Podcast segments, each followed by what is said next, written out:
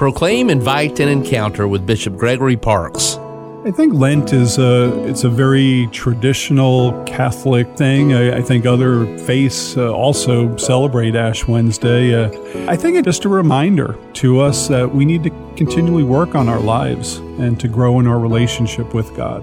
You know, there's different opportunities during Lent that maybe we don't have during the rest of the year. So, one of the things that comes to mind right away is the Stations of the Cross. That's a again kind of a traditional prayerful spiritual activity that's offered in parishes very often on Friday or Friday evening before a fish fry or something of that nature. And so that would be one. I think just taking extra time each day just to again to acknowledge our sinfulness and that we are working on improving our spiritual lives. If we struggle going to Mass, you know, it could be a commitment to go and make sure that we go to Mass every Sunday during Lent. Some people even try to go to daily Mass as an extra, you know, it's a blessing to go to daily Mass, but, but it is a, a sacrifice for many. It might involve getting up earlier in the morning or foregoing some other activities. So, those are some ways that we can engage in extra prayer during this time.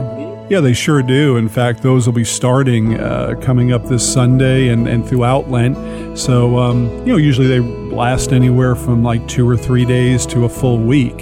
And uh, they're excellent, excellent ways of, you know, again, growing in our spiritual life, hearing a spiritual reflection by a retreat or um, a director. Then usually there's also the opportunity to go to the sacrament of reconciliation which is another great way to celebrate Lent and to prepare for Easter. For podcasts and social media accounts, visit bishopparkes.org.